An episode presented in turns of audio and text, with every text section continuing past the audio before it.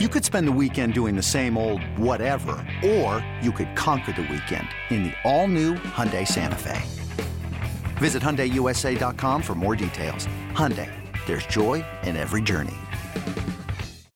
And we welcome you into a signing day edition of Daybreak here on the Built by Bama online podcast. Travis Reier, senior analyst for BOL, with you three times per week. This one on NSD 2020, although it doesn't feel as much like National Signing Day, even from just what, three years ago or so, with the early signing period coming into play a couple of years back. This is what we're left with Alabama with 22 signees during the early period back in December. Uh, it's down to a precious few slots for this Alabama class, and we'll get more into that, sort of preview the day from the Alabama perspective coming up a little bit later on in the podcast. You did have uh, college basketball action last night at Coleman Coliseum. Unfortunately for the Alabama Crimson Tide, another close home game, another close home loss as the Crimson Tide falls 69 to 68 to the Tennessee Volunteers. Thus, after leading by 15 points in the first half and really a sort of end half situation uh, that went pretty poorly for Alabama to close out the first 20 minutes, seeped over into the first few moments of the second half, and then you're in a dogfight against a team in Tennessee just as desperate and just of dire need, just as much of dire need of a win as Alabama was going into last night's game. The Vols entered the contest having lost three in a row. Alabama, as we know, coming off an 0 2 week from a week ago. Uh, so there you were in the final seconds with the ball in the hands of your playmaker, Kira Lewis Jr., Alabama down two, with an opportunity to either win it with a three or tie the game and head to overtime with a bucket. Kira does what you expect him to do because Tennessee, for much of the game, especially in the second half, was challenging Alabama out on the perimeter to really try to get to the bucket uh, a couple of reasons for that. Alabama obviously shoots the three at a, at a higher clip than pretty much any other team in the Southeastern Conference, but also Tennessee has the ability to defend the rim. Yves Pons, uh, the the forward for Tennessee, leads the SEC in shot blocks, and so there, there was that sense that okay, even if you beat us initially off the dribble, we're going to have an opportunity at the rim to sort of challenge you uh, at the tail end of those drives. And that's kind of what happened to Kira there on that final push.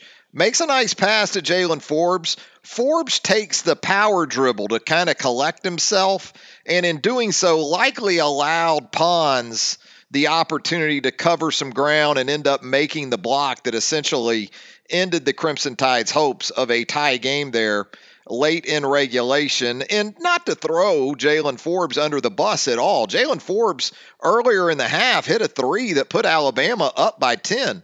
I think a strong argument can be made that Alabama never should have been in the situation it was in there in the final seconds of the second half of regulation.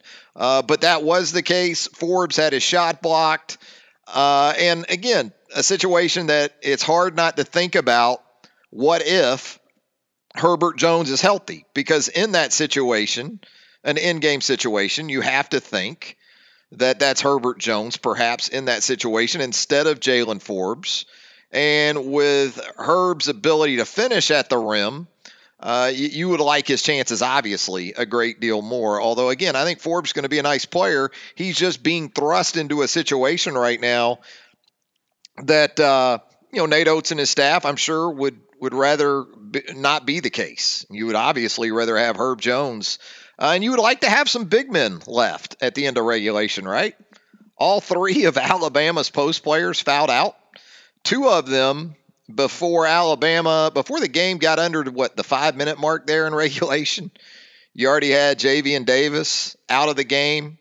Uh, Alex Reese fouled out on what was essentially a frustration foul. And I know, look, we all like to get on the referees, but you know when the discrepancy is uh, 26 fouls to 14, you probably earned some of those 26 fouls, and you know there are some of those sort of metrics that you can always check with Alabama basketball now that you understand the kind of game that this team is going to play on the offensive end under Nate Oats. There's a couple of three columns you can look at in the box score and typically get a pretty good feel as to how things went for Alabama in that particular game. And uh, Tuesday night was no different. You know, Alabama turns the basketball over 20 times, including 12 times in the first half, really helped Tennessee down that clumsy finish to the first half, shrink that lead from 15 to 8 going into the break.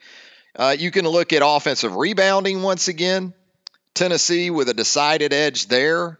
Uh, I believe it was 19 offensive rebounds for Tennessee in the game compared to nine for Alabama. Yeah. So second chance points went in the Vols' favor. Points off turnovers went in the Vols' favor. Something Alabama typically does well and wins uh, gets to the free throw line at a high rate. That didn't happen Tuesday night. Alabama just eight trips to the free throw line, kind of similar to what happened uh, uh, in the Arkansas game, right? Last weekend. Uh, Alabama in that game, though, did get there 24 times. It was the LSU game that I'm thinking of where Alabama wasn't able to really get to the line much. It was better against Arkansas, but then it was back to sort of the midweek blues at the free throw line in terms of getting there enough. Just eight free throws for Alabama in the game against Tennessee, made five of those. Meanwhile, Tennessee, it seemed like Tennessee shot double bonus the whole second half. Tennessee was in the bonus for more than half of the second half uh, and was in the double bonus for much of the uh, half, second half of the second half. So uh, Tennessee gets to the free throw line 32 times, makes 23 of those. So you're outscored by 18 at the free throw line if you're Alabama, and uh, you know the points off turnovers, the second chance points. That that bad finish to the first half, and then you're still up eight, and then you come out to start the second half and you immediately give up a couple of second chance buckets. You don't get defensive boards on a couple of possessions by Tennessee, uh, and Tennessee capitalizes on those uh, for second chance points, and it's a four point game. And then again, you're in sort of dogfight mode from that point forward. Uh, Alabama did get it back to 10 a short time later, again with that Forbes three, uh, but just not able to finish the game in a way that uh, Nate Oats would certainly prefer.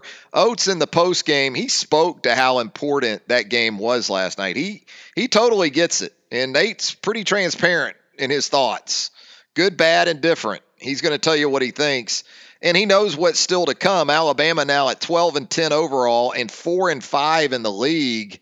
Uh, very much trending in the wrong direction. If you're talking about NCAA tournament hopes, that's that's a given. That's that's obvious. I think at this point now, you're trying to preserve your postseason just in general. You know, because you go to Georgia on the road Saturday, and that's a game a week and a half ago. Maybe some Alabama fans were going ahead and penciling in as a win. I don't think you can do that. Uh, you know, I think it's it's kind of it's kind of uh, believed anyway that Anthony Edwards of Georgia is going to be the best player on the court at Stegeman Coliseum on Saturday. So that will still be a challenge. Then you look at next week and what this sort of three game losing streak also does to you if you're Alabama. This episode is brought to you by Progressive Insurance. Whether you love true crime or comedy, celebrity interviews or news, you call the shots on what's in your podcast queue. And guess what? Now you can call them on your auto insurance too with the Name Your Price tool from Progressive. It works just the way it sounds. You tell Progressive how much you want to pay for car insurance, and they'll show you coverage options that fit your budget. Get your quote today at progressive.com to join the over 28 million drivers who trust Progressive. Progressive Casualty Insurance Company and Affiliates. Price and coverage match limited by state law. It makes the next week, which is very daunting, when you go to Auburn midweek next week, and then you bring LSU in here the following uh, a week from Saturday. You know, if you take care of business to the extent of this four game stretch that Alabama has been through with LSU and Arkansas and Tennessee on Tuesday night, and now Georgia coming up this weekend, you go three and one through there. You know, you can afford a split, maybe even a 0 for 2 in that next week with Auburn and LSU. What you're putting yourself in position to have to do now to really have any semblance of realistic hope for the NCAA tournament is go 2 and 0. That means winning on the road at Auburn, which is extremely difficult to do, and give Auburn credit a very impressive gutty road win on Tuesday night at Arkansas was down double digits came back on the road, got that game into overtime before eventually taking down the Hogs there uh, at, at Bud Walton Arena in Fayetteville. And so that's the hole you've dug yourself now if you're this Alabama basketball team. So uh, still some basketball to be played. Still some basketball to be played, but a lot to clean up. Uh, and again, with Herb Jones out, you know you're you're putting even more of the load on guys like Kira and John Petty. And and Kira you know once again with five turnovers but he played on the ball for 36 minutes. Uh, he finishes with 19 points. Pretty efficient performance. 8 of 15 from the field 3 of 5 from uh, 3 but didn't get to the free throw line. Again Alabama as a team just 8 attempts from the free throw line. Uh, he had 4 assists uh, 3 rebounds. So a solid performance from Kira Lewis Jr. John Petty, though, you know, he's kind of, I wouldn't say it's a slump, but it's certainly not the torrid pace that we saw from Petty a couple of weeks ago. Petty with eight points on just eight shots, one of four from three. He did have 11 of Alabama's 33 rebounds, though. So that was a bright spot for John Petty, but just giving the ball up too much, you know, turning the ball up, turning the ball over too much, um, going through these stretches of, uh, you know, looking a little too much like last year's team at this point in the season. But Georgia on the road Saturday, we'll see if Alabama can bounce back. Speaking of not really bouncing back because this is an Alabama football recruiting class that's really just trying to vault itself forward after a very successful run through the early signing date with those aforementioned 22 signees, 13 of which are already on campus here in Tuscaloosa. Now it's about putting the icing on the proverbial cake, or is it the proverbial icing on the proverbial cake? I never get that right. Anyway, Alabama uh, looking to close out this signing day with some new faces to the commitment slash signee list. Uh, you keep up with the stuff there the recruiting info, certainly with Tim Watts and Hank South with us at BamaOnline.com. Today will be no different. You will absolutely want to post up on the roundtable because pretty much from about the time you even are hearing this podcast throughout the day, there are going to be signings, there's going to be news related to this Alabama uh, recruiting class, and it's going to start early. Hank did such a great job of this on the roundtable of laying out the announcement times throughout today. Javon Baker, the Alabama commitment, expected to sign along with Jamil Burroughs at 6:30 Central this morning. Ennis Rakestraw, the cornerback target uh, out of Duncanville, Texas, expected to sign at 8 a.m. Central. And then the biggest fish, it would seem anyway, literally and figuratively. McKinley Jackson, the defensive lineman from Lucedale, Mississippi, he's set to go at 9:30 this morning. Uh, Cedric Van Pran, the interior offensive lineman from the New Orleans area, took the late official visit to Alabama. He will finalize his decision. Perhaps it's Georgia at 10 a.m. Central. Damieon George, the Alabama commitment, set to sign in the Houston area at 11 a.m. After lunchtime, Jason Jones, the longtime Alabama commitment, who was looked to have been more of maybe an Oregon situation here down the stretch.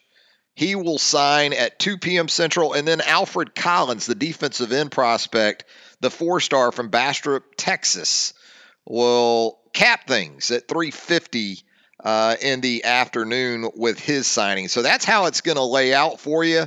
You know, when you look at sort of the projections of the guys who really know this stuff, and I'll, I'll continue to tell you, when it comes to that, Tim Watts, Hank South, you're just not going to do any better. I, I, can I can promise you that. Um, if you're keeping up with what Tim and Hank are telling you as a premium subscriber to BamaOnline.com, shouldn't be any real surprises going throughout the day. Should be a couple of additions uh, when you look to the West. Uh, and then, you know, you finalize the commitments uh, with guys like Javon Baker and Jamil Burroughs and Damieon George. You get up into sort of that 27 28 total, it looks like, if you include Carl Perkins, the North Carolina grad transfer, in that mix as well. So if it plays out the way that Hank and Tim are forecasting, and again, if you're a member of BamaOnline.com, you've seen these predictions here in the last oh 18 to 24 hours from both Tim and Hank. If it plays out the way that their crystal balls are working with McKinley Jackson and Ennis Rakestraw, it's very likely Alabama will finish with the number one recruiting class in the 24 7 sports composite team rankings. So there you go. You've got that to look forward to throughout the day. And really a class when you go position by position and we'll have tim on and tim and myself actually really went through this class uh, last week on one of the podcasts here on the built by bama online podcast. You've got the quarterback and bryce young. You've got the running backs and roydell williams jason mcclellan Kyle Edwards, two of those three guys already on campus, and Roydell Williams and Jason McClellan. Uh, you look at the wide receiver position, uh, Thaiu Jones Bell, Javon Baker, um, and you've also got Traeshon Holden. You've already got Jones Bell and Holden on campus for spring ball. Um, you go around the offensive line, and I'm kind of working through this list here. Uh, you go through the offensive line. You flipped Javion Cohen from Auburn to Alabama later in the early period. Um, who else do you got? Seth McLaughlin, the interior offensive lineman from Buford, Georgia's in that mix too.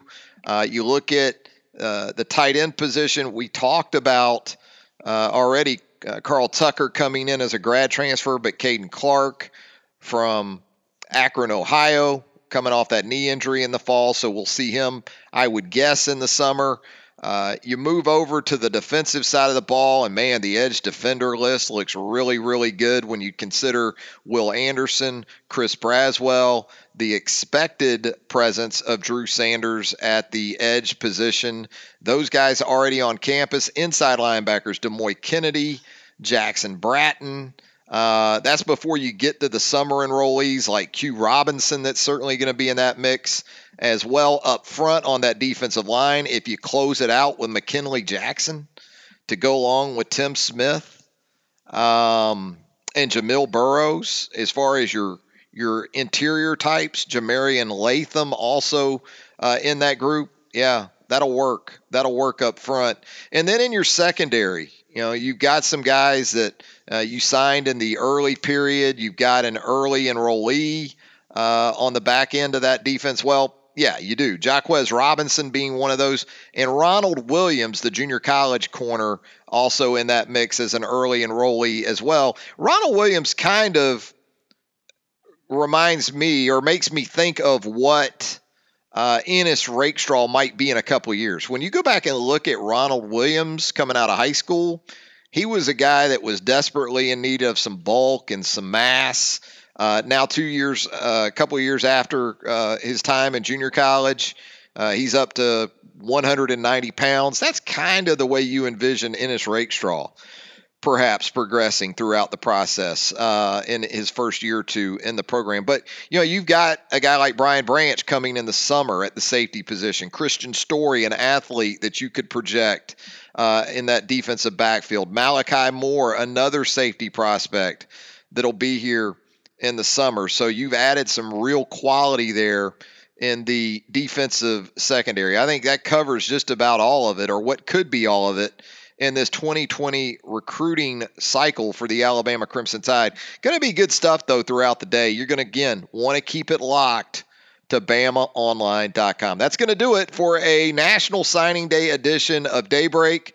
Thank you, as always, for tuning in here on the Built by Bama Online podcast. We'll do a special pod at some point on Wednesday, perhaps into Thursday, with Tim Watts, site publisher. We'll talk about some of the newsier aspects of National Signing Day in relation to this Alabama class. That all and more is coming to you on the Built by Bama online podcast. Travis Reier, hoping you have a great rest of your Wednesday.